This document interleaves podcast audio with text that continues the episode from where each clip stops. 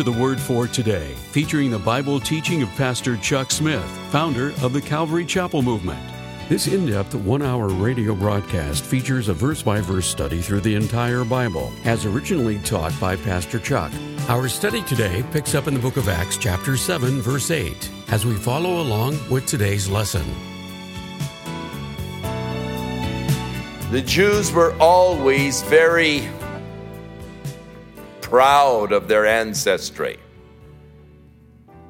And, and they talked in, in very glowing ways of our fathers as though they were the most righteous men who ever lived. Stephen is going to burst that bubble. He's going to show them how that history declares that their fathers weren't the nicest guys in the world, that they had some serious problems. And so uh, he speaks of the 12 sons of Jacob. The patriarchs were moved with envy, and they sold Joseph, the next to the youngest son, into Egypt, but God was with him. Joseph was the first son of Rachel. Now, you remember the story of Jacob, how that uh, he had fled from his brother Esau, who was threatening to kill him, came to his uncle Laban, fell in love with his cousin Rachel. He didn't have any dowry to give for her, so he went to his uncle and he said, Hey, I love Rachel. I want to marry her. Oh, I don't have any. What, what can I give? And he says, Well, serve me for seven years and you can have her as your wife. That's a deal. He was so much in love, the seven years just seemed like a moment of time. And so came the day for them to get married, and, and uh, they uh, went through the vows and so forth. Then uh, they went into the nuptial tent, and in the morning, by the morning light, when he looked over to see his beautiful bride, it wasn't a beautiful bride, it was the ugly sister Leah. Laban had pulled a switcheroo. That's why the tradition today, when the father comes down, is to lift the veil. Make sure you're getting the right, you know, merchandise.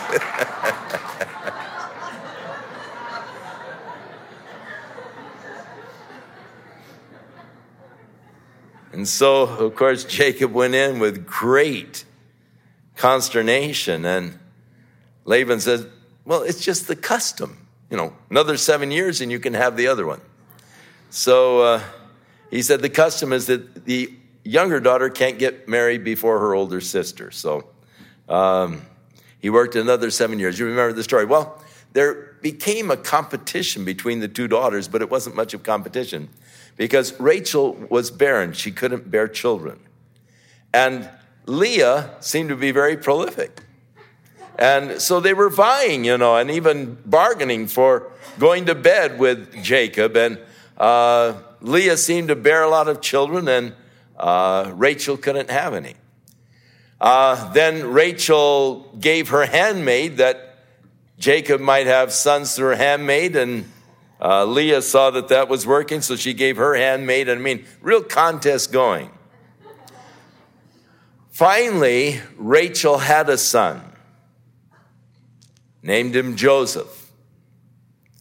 And because Rachel was his first love, it became obvious to the 10 older brothers that Jacob's affection and love for Joseph was greater than his attention to them, and it created quite a jealousy. Then Jacob started having dreams. He said to his brothers, You know, I dreamed that we were all gathering our sheaves and making our sheaves, and, and we set them there, and your sheaves all bowed down to my sheaf. Oh, that didn't set well with them. You runt, you think we're going to bow down to you, you know, you got another guest coming, you know. And then he had another dream. I dreamed the sun and the moon and the 11 stars bowed down to me. And even his dad got upset with that one a bit. He said, You mean your mother and father also? Son, come on, what's going on here? But the brothers became so envious, they decided to kill him. And uh, so the, the older brother Reuben uh, said, Let's not kill him. We don't want to get blood all over us. Let's just throw him in the pit and let him starve to death. And so they consented to that. But then, as they were just sitting there, uh, slave traders or, or, traders came going to Egypt. So they stopped and haggled with them, and they sold Joseph for 20 pieces of silver to these traders heading for Egypt, that they might in turn sell him in the slave market in Egypt. As Joseph was bound and being taken to Egypt, he cried to his brothers. He was weeping, he was wailing, Don't do this, you know. Goodbye, kid, you know. See if we bow down to you. And so, this deception, this uh, moved with envy, jealousy, horrible deed. They took his coat that his father had made him and they killed one of the sheep and they put the blood over it and took it back to Jacob and said, We found this bloody coat. Do you recognize it? And he said, Oh, that's the coat of Joseph. Some wild beast has certainly devoured him. And, and, and he mourned over the loss of his son Joseph, thinking that he was dead. Well, as the story goes, God was with him. even in those difficult circumstances of life that we don't understand. God is with us. The prophet said to King Asa, The Lord is with you while you will be with him. Now, not always do the circumstances of our life dictate that God is with us.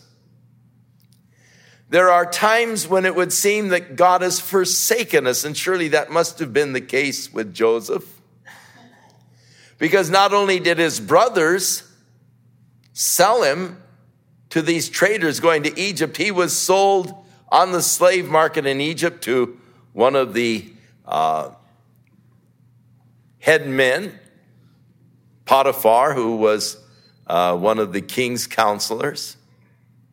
And then Potiphar's wife got a crush on him and tried to force him to go to bed with her. And when he steadfastly refused, hell hath no fury like a woman's scorn. And so she cried rape and accused him of raping her. He was put in prison and was several years in prison. I mean, now, this you say, well, God is with you. Oh, man. Uh, hard to see, hard to see God in these circumstances.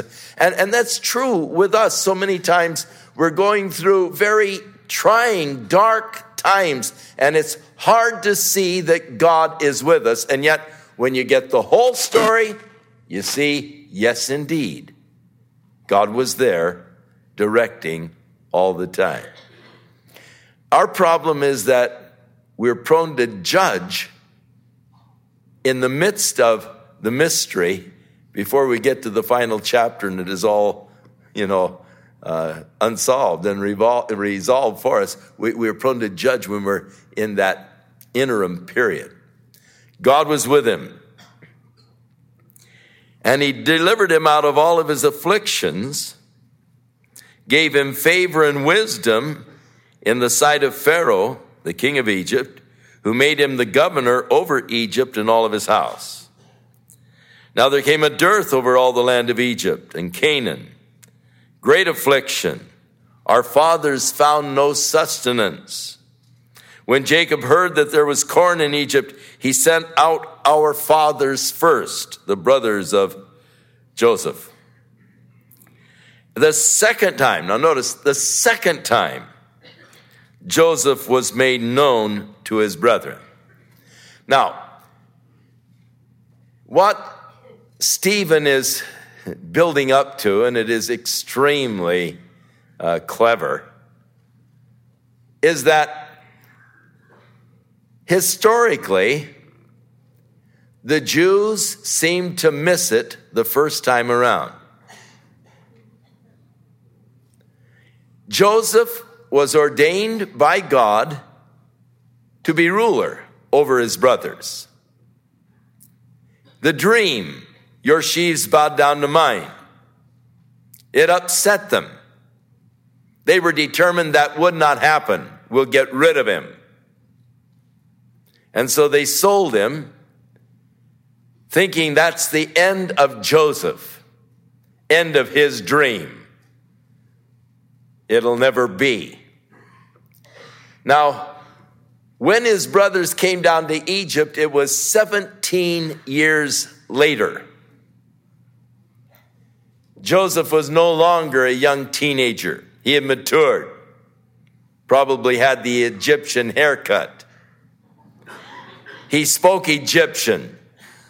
He did not speak to his brothers in Hebrew, but spoke through an interpreter and gave them a rough time. I mean, he was sort of getting even. Uh, he said, You fellows are spies.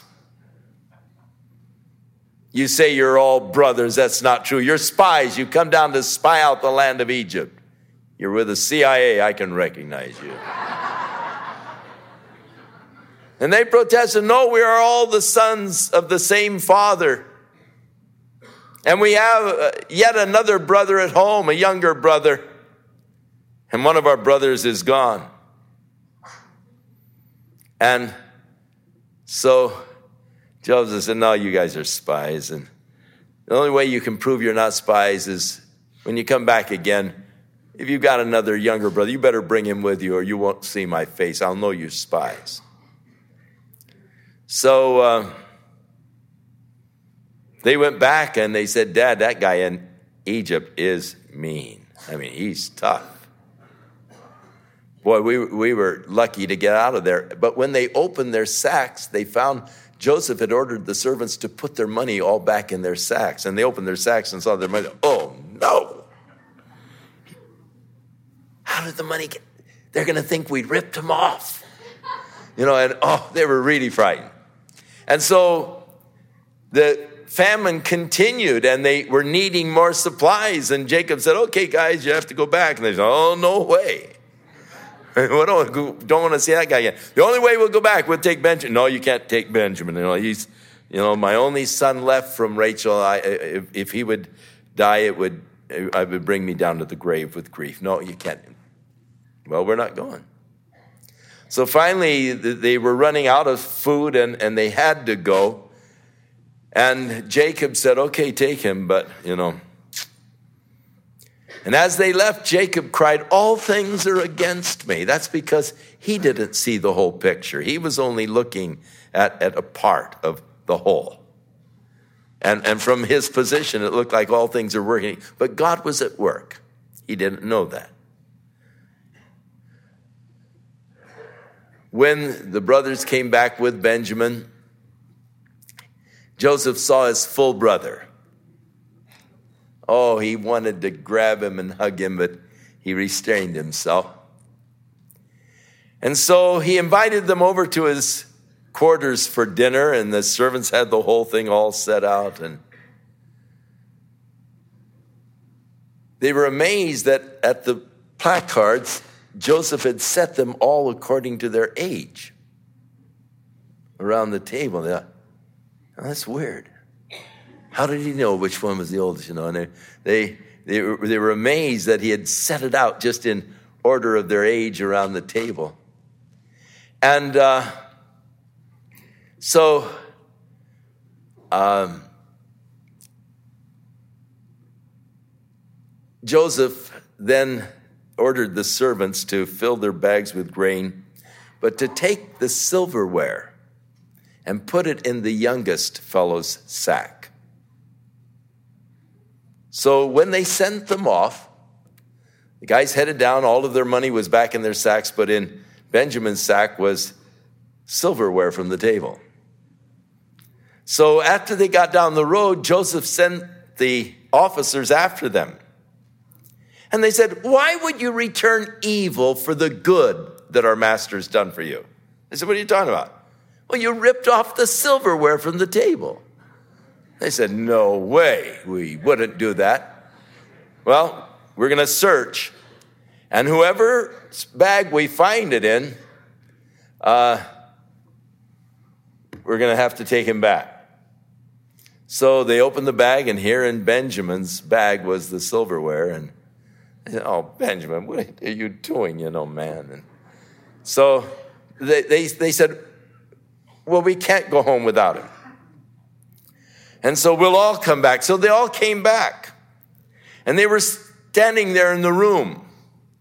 And they were talking in Hebrew to each other. Joseph was there. They were talking in Hebrew. You know, we're getting what we deserve. You remember how Joseph was crying, you know, and man, uh, we didn't have any mercy on him. Remember that? We, should, you know, it, we're, we're getting, you know, guilt. It's interesting. Here it is years later, but, you know, it still goes back. It, it's something that doesn't go away easily. And Joseph heard him talking, and more than he can handle, he began to weep. He revealed himself. I'm Joseph, your brother, and they couldn't believe it.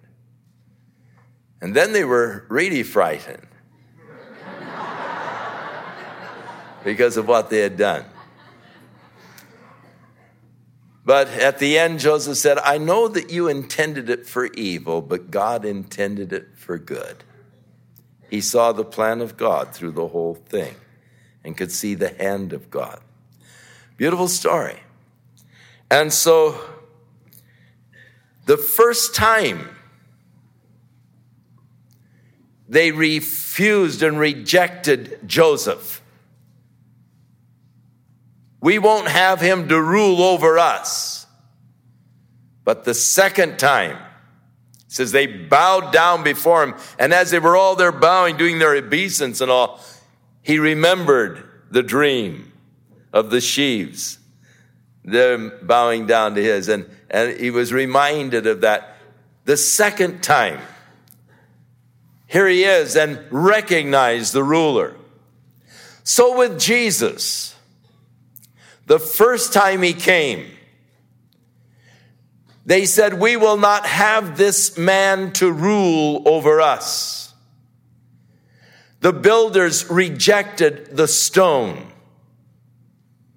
but the same has become the chief cornerstone. And when Jesus comes again, he will come to rule and to reign over the earth. And at his second coming, he will be received and recognized by the Jews. But here their fathers that they're always bragging about, they made the same mistake with Joseph.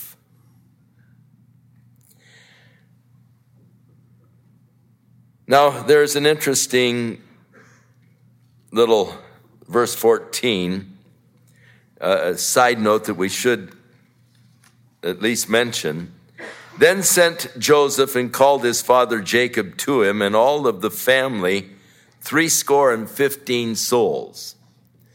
Now, there are three different figures given concerning the numbers. In Genesis, it tells the sons of Jacob who brought their sons and their families to Egypt with Jacob and they numbered 66. But then there is another place where it says, and all of the descendants of uh, Jacob or the family of Jacob were 70. So one number is 66, another is 70, and now here it's 75. And so those who are looking, you know, searching the Bible to find mistakes, I mean, oh, yes, here we are, you know. They're always pointing to these different numbers. But the solution is really quite simple. In Genesis, where it talks about the 66 souls, the descendants or the sons of Jacob with their sons, the 66, Joseph was already in Egypt with his two sons, making 69 and Jacob himself made the 70. Now, here he is saying all of the kindred. That would then include the wives of his sons, the 11 wives. And so the 66 plus the 11 wives would give you 75. So uh, the numbers are not really contradictory. It's just who you're counting and, uh, and, and at what stage you are counting them. Those that are coming with Jacob, the, the boys with their children. Now the 75 includes the 11 wives of the 66 who came down. So it, it all balances out uh, when uh, you um, just take the trouble to look a little deeper. And Jacob went down to Egypt, and there he died. And of course, he said, You know, I don't want to be buried in Egypt. Take me back. So they brought him back to Shechem, to a parcel of ground that had been purchased by Abraham from the sons of Emor of Shechem. And uh, when the time for the promise drew near, that God had sworn to Abraham that he would bring the people out with great sus- substance, there arose another Pharaoh who knew not Joseph. The same dealt subtly with our kindred. He evil entreated our fathers, so that they cast out their young children to the end that they might not live. The Pharaoh ordered the midwives, if it's a girl, save it alive. If it's a boy, kill it, of, of the Hebrew children that were being born. And the midwives, they honored God. I mean, they had a respect and fear of God, so they didn't obey the Pharaoh. And so the Pharaoh finally got angry. He said, brought him in and said, How come? You know, I told you to kill the boy babies. Why aren't you doing that? They said, Well, those, those Hebrew girls are different from the Egyptian girls. I mean, they're, they're very lively and I mean, they, they have their babies and they're up and gone before we can even get there, you know. And so uh, the Pharaoh then said, okay, if it's a boy, throw it in the river, you know, in the Nile River. So it was at this time that Moses was born. Verse 20, and was exceeding fair. In uh, Genesis, it said he was a goodly child which meant a very beautiful child. In fact, there are uh, legends, stories of the beauty of Moses that when he would walk down the street, he was so handsome and all that people would just stop and stare. Uh, and when his mother saw that he was such a beautiful child, uh, she hid him for three months, and then it was getting he was getting too big to hide. So she made this little uh, basket out of uh, the bulrushes and she daubed it with the mud and, and then put the tar over it to make it waterproof and she set it afloat in the Nile River. And the Pharaoh's daughter came down to bathe with her maidens and they heard the baby crying and she ordered her maiden to fetch the little baby from the reeds there and uh, she saw this beautiful little boy and fell in love with him and so she said oh one of the hebrews has you know, put their child here in the river, but it's going to be mine. And so she took Moses home, and uh, he was raised in the courts of Egypt. Uh, he was there educated in the uh, schools of Egypt. And so, verse 22 Moses was learned in all of the wisdom of the Egyptians and was mighty in words and deeds. And when he was a full 40 years old, it came in his heart to visit his brothers, the children of Israel. Moses' life was divided into 40s 40 years old, becoming something, being trained, groomed in the schools of Egypt. The next 40 years, he was nothing. Just a shepherd out in the wilderness, watching the sheep of his father in law. And then the following 40 years, God showing that he can take nothing and make something out of it, he became the great leader of the uh, people, leading them out of their bondage in Egypt. So, when he was a full 40 years old, he decided to go visit in the Hebrew camp. And he saw one of them suffering wrong, and he defended him and avenged him. That was oppressed, and he smote the Egyptian, he killed him. And it says here, and this is interesting, for he supposed that his brethren would have understood how that God by his hand would deliver them, but they understood not. Moses thought, surely they know that God is going to use me to set them free. Surely they know this. But they didn't. So the next day, when he was out again, there were two Hebrews fighting with each other, and Moses went in to break it up. And he said, Look, guys, you're brothers. You ought not to be fighting with each other. And so the one that Moses thrust aside said, You're going to kill me like you did the Egyptian yesterday? And Moses, when he found out that his action of killing the Egyptian was known, knew that if word gets to the Pharaoh, he's in big trouble. So he fled from Egypt, went out into the desert area of Midian, and uh, there married the daughter of one of the priests out there, uh, and um, became just a shepherd watching the sheep of his father Jethro for the next 40 years. Again, we read that he fled, saying that uh, at this saying, when he said, Were you going to kill me like you did the Egyptian? Verse 29. And he was a stranger in the land of Midian, where he begat two sons. And when 40 years were expired, there appeared to him in the wilderness of Mount Sinai an angel of the Lord in a flame of fire in a bush. When Moses saw it, he wondered at the sight. And as he drew near and beheld it, the voice of the Lord came unto him, saying, I am the God of thy fathers, the God of Abraham, God of Isaac, the God of Jacob. And Moses trembled and dared not to behold. And then the Lord said unto him, Put your shoes off of your feet, for the place where you're standing is holy ground. And then these beautiful words of the Lord I have seen. I've seen the affliction of my people, which are in Egypt and I have heard, and I have their groaning, and I am come down to deliver them. And now come, I will send you to Egypt. I have seen the affliction. I've heard their groaning. I've come to deliver. Comforting words of the Lord. So oftentimes we, we feel that God doesn't see. We feel that God doesn't hear our prayers. We've cried unto the Lord, and it seems like nothing is happening. But God said, I have seen, I have heard, and best yet, I've come to deliver. So God sent Moses to be the deliverer.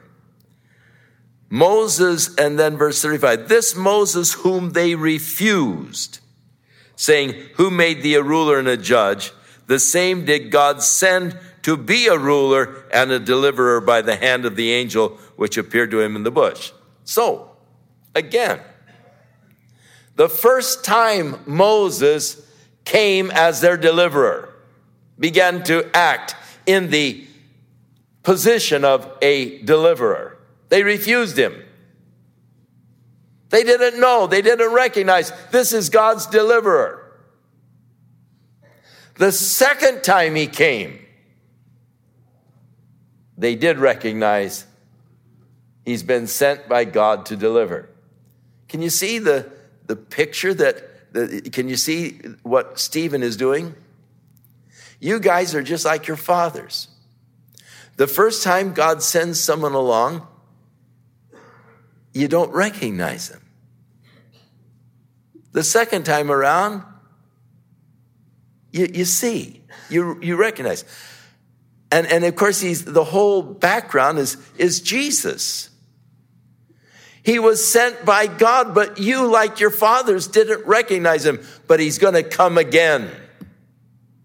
And he will rule. He will reign. You've refused his reign, but he's going to come to rule and reign and establish the kingdom of God the second time. So they're following the pattern of their fathers in their blindness to the first revelation of God's deliverance. But yet, God will work his purposes and in God's time, Jesus will come again and will be recognized, and they that pierced him, uh, and they shall look upon him whom they pierced, it says. And, and so they will recognize, they will mourn for their folly that, of, of their rejection of him for so long. So Moses brought them out, verse 36, after he had showed wonders and signs in the land of Egypt and in the Red Sea and the wilderness for 40 years. Little interesting side note. Moses was endeavoring to do what he knew God wanted him to do deliver the people. But endeavoring to do it in the ability and the energy of his own flesh and in the ability of his own flesh, he could not bury one Egyptian successfully. But when led and directed by God, he buried the whole army in the Red Sea. And it shows, you know, yes, God called you to be a deliverer, but, you know, you try and do the work of God and the ability and the energy of your flesh, you're going to fall on your face. But when guided and directed by the Spirit, it's amazing what God can do through such as us when we just yield and surrender ourselves to Him. So, this is that Moses which said to the children of Israel, A prophet shall the Lord your God raise up unto you of your brothers, like unto me, and him shall you hear. Like unto me, you didn't recognize me the first time. You refused me the first time. But now I've come to deliver and have brought you out of Egypt. This is when Moses is getting uh, towards the end of the road, and uh, he's prophesying now of this, this uh, prophet that is going to come, like unto me, and to him and, uh, un, and him shall you hear. Now, Moses gave the people the word of God. They said, hey, we don't want to go near that mountain. I mean, it was terrifying. Uh, the fire, the thunder, the trumpet blast, the shaking. Oh, you go up, you talk to God, you come down and tell us what God says, and we'll, we'll listen to you, but we don't want to hear that again. We don't want, when, that's too terrifying. So Moses went up and he would come down and tell them the word of God, give them the word of God. So he gave to them the Ten Commandments, gave to them the word of God. Now Moses is saying, there's going to come another prophet like unto me who will give to you the word of God. And so Jesus, when he came, said, The words that I say, I speak, I speak not of myself, but the Father these are the words of God, Jesus is saying. And so the prophet like unto Moses, and to him shall you hear. This is he, that is Moses, who was in the church, that is, the word church means the called out ones. God called him out of Egypt. He was in the church in the wilderness. With the angel which spake to him in the Mount Sinai, and with our fathers who received the living word of God to give unto us, to whom our fathers did not obey. Now you were bragging about your fathers, but look at your history. Your fathers didn't obey the word of God. They said to Moses, You tell us what God said, we'll listen, but they didn't. They did not obey the word of God, but they thrust him from them. And in their hearts, they turned back again to Egypt. They longed for Egypt. Remember, they lusted after the meat of Egypt. They said, We're sick of this manna. Tired of it. It's bland, no flavor. Oh, we only had some garlic and onions to mix with it. Oh, I'm so hungry for meat. I haven't bitten into a steak for so long, you know. And, and here they were just really murmuring and complaining over the angel food that God had given to them. tired of manna, manna splits, manna cotti, manna, you know, just tired of this stuff.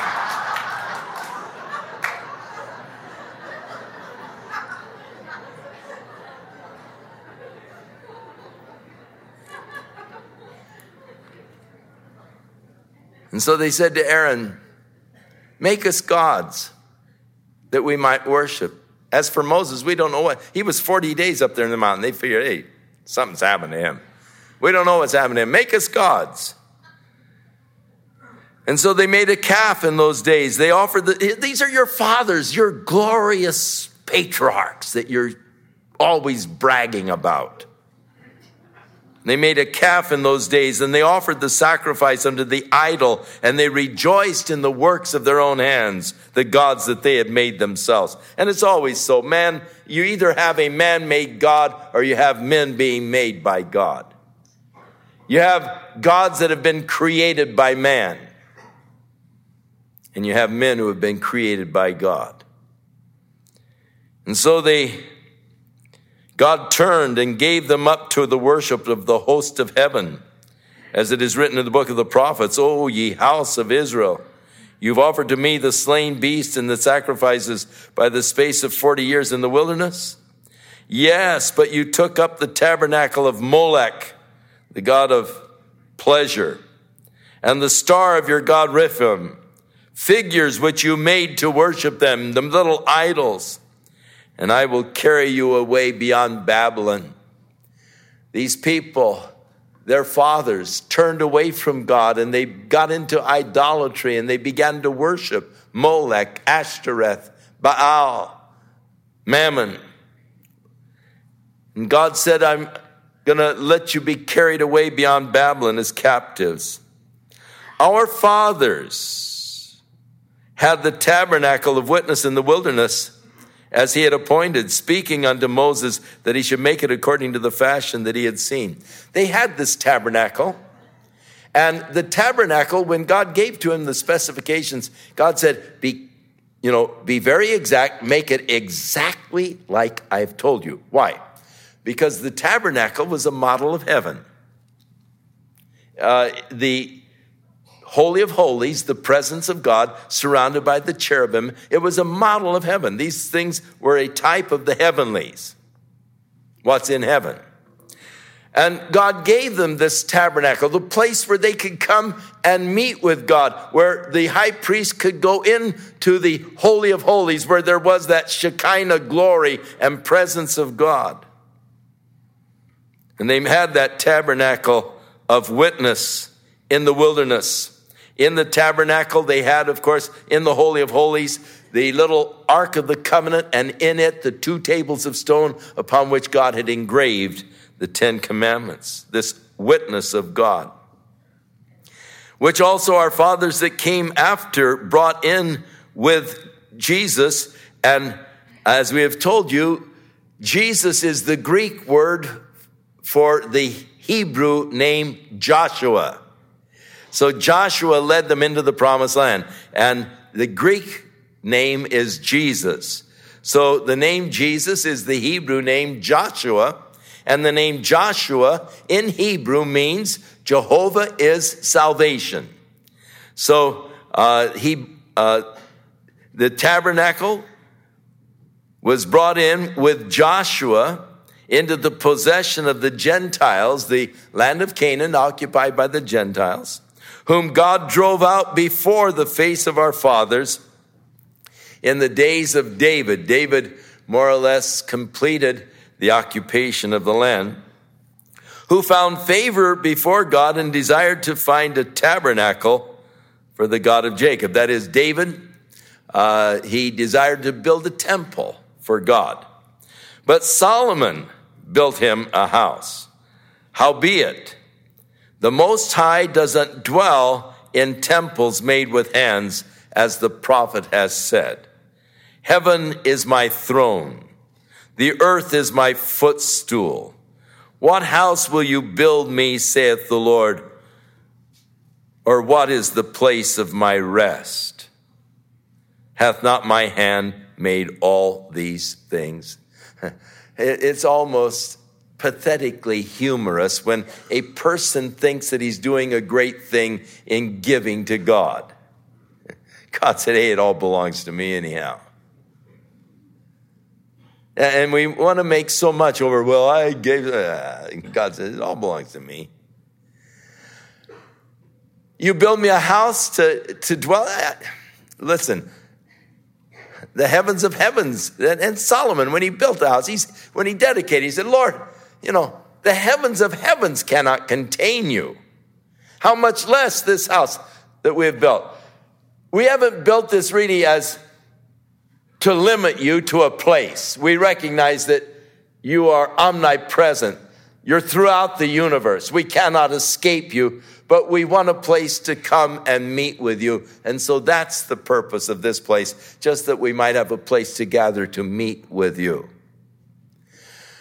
It is important, I think, for us to become aware and conscious of the presence of God wherever we are.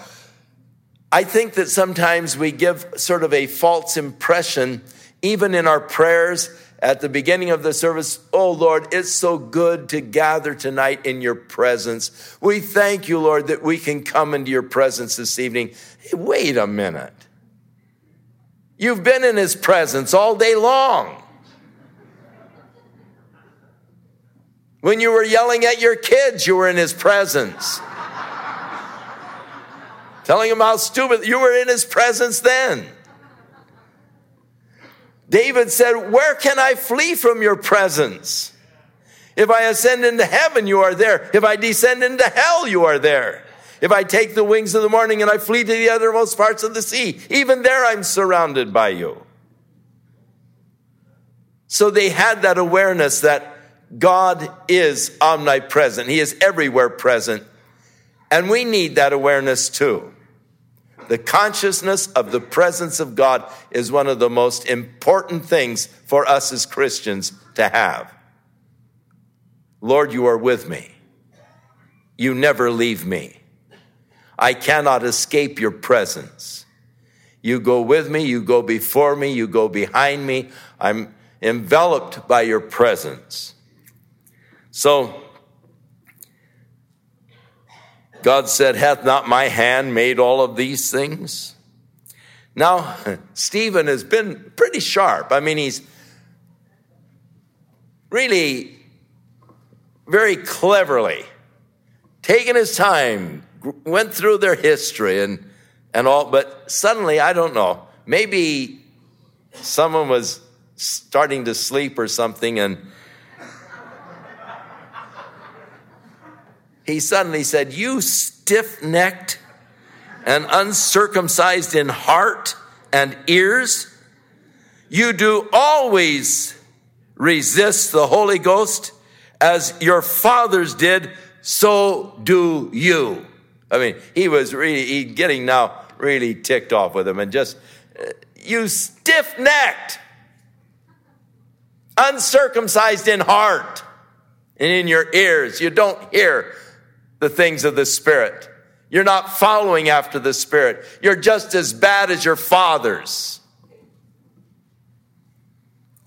Which of the prophets have not your fathers persecuted? Name one prophet that they received. And, and, and look at the history. Read in Hebrews chapter 11 concerning the prophets. Some they stoned, others they imprisoned.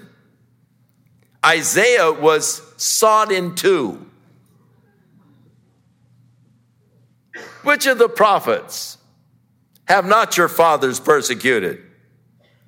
And they have slain those which showed before the coming of Jesus, the just one, of whom you have been now the betrayers and murderers. I mean, you're even worse than them. They were all prophesying of the coming of Jesus.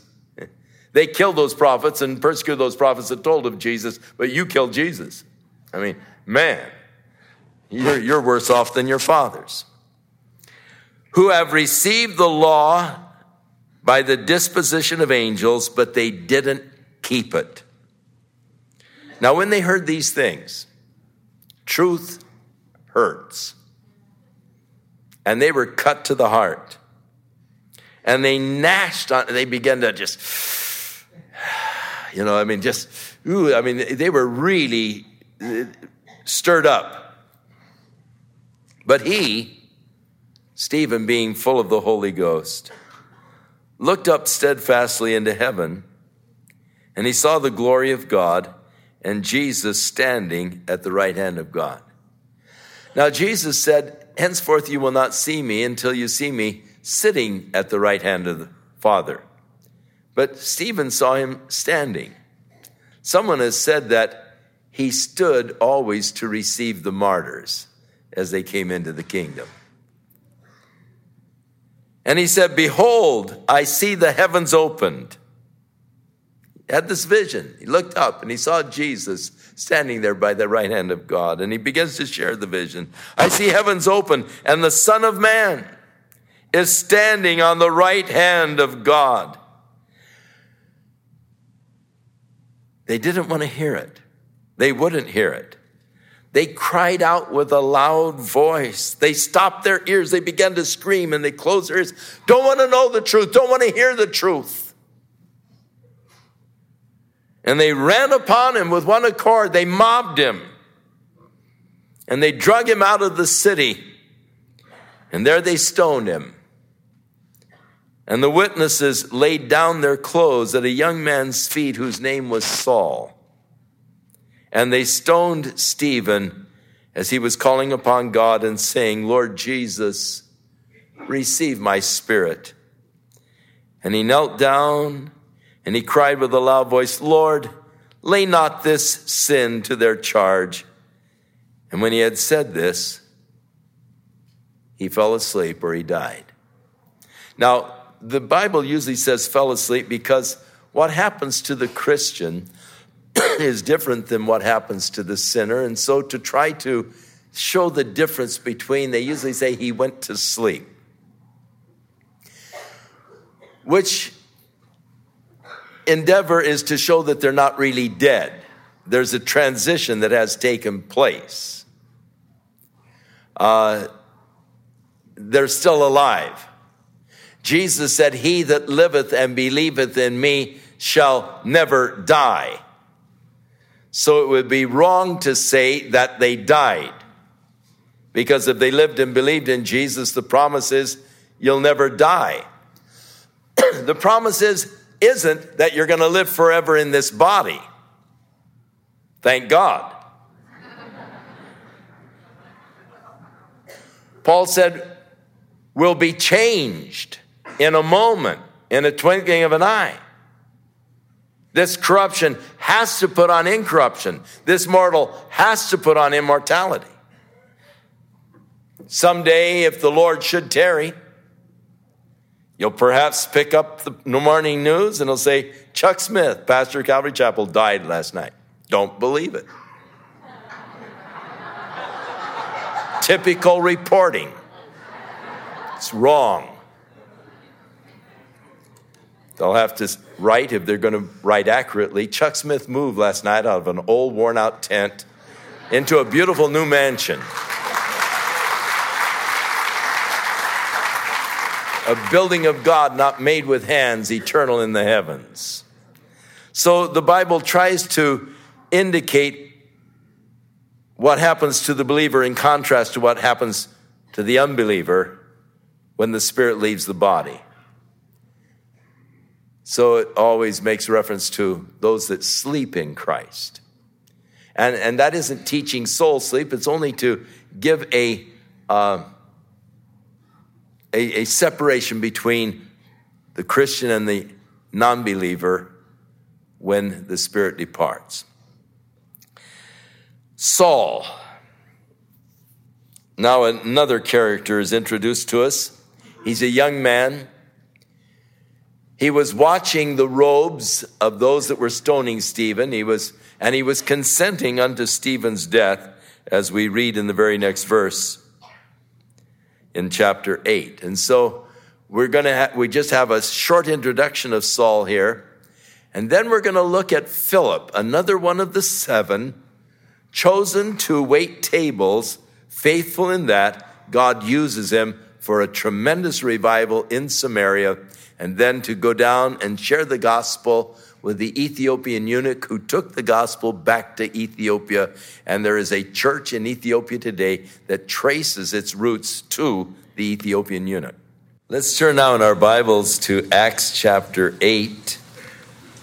Last week, in the end of chapter 7, we were introduced to a young man by the name of Saul who was a participant in the stoning of Stephen, in that he consented unto his death, and he sort of watched the coats of the fellows who were stoning Stephen to death. They laid their coats at a young man's feet whose name was Saul. Again, in the beginning of chapter 8, we again meet this young man, Saul.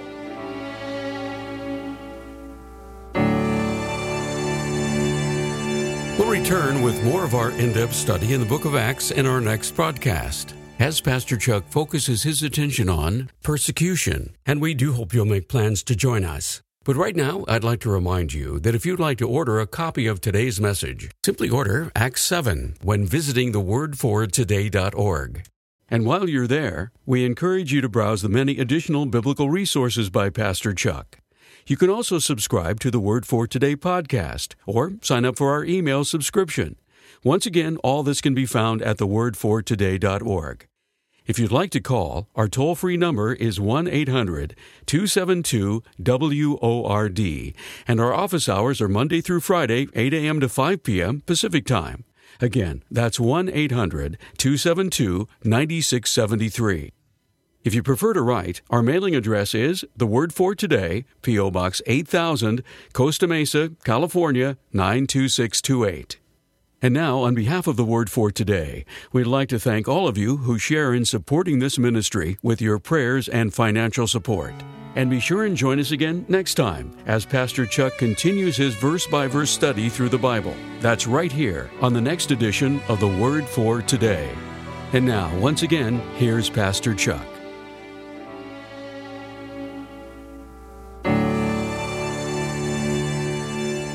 Father, we thank you for the opportunities of learning more about you, of studying the Word, and having this time, Lord, of just opening our hearts to you and the things of the Spirit. Lord, we look forward to that day when you shall come again, the day when you will be recognized by all as King of Kings and Lord of Lords. Lord, we pray that you will help us to be faithful in the little things that you set before us. Content, Lord, to be just what you have called us to be and to do what you have required of us to do. Lord, may we be freed from self ambition. And with Paul, may our chief desire be to bring glory to you and to your name. In Jesus' name we pray. Amen.